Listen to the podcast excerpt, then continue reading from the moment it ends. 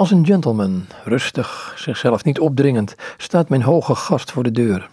Aankloppend, wachtend, aan een deur, met een klink aan de binnenkant. Mijn vrijheid respecterend, met betraand gezicht, verlangt hij mij leven te geven. Verlangt hij mij te bevrijden van mijzelf, uit mijzelf. Dichter dan mijn hart kent hij mij. En ik, door nozelen, denk onzichtbaar te zijn.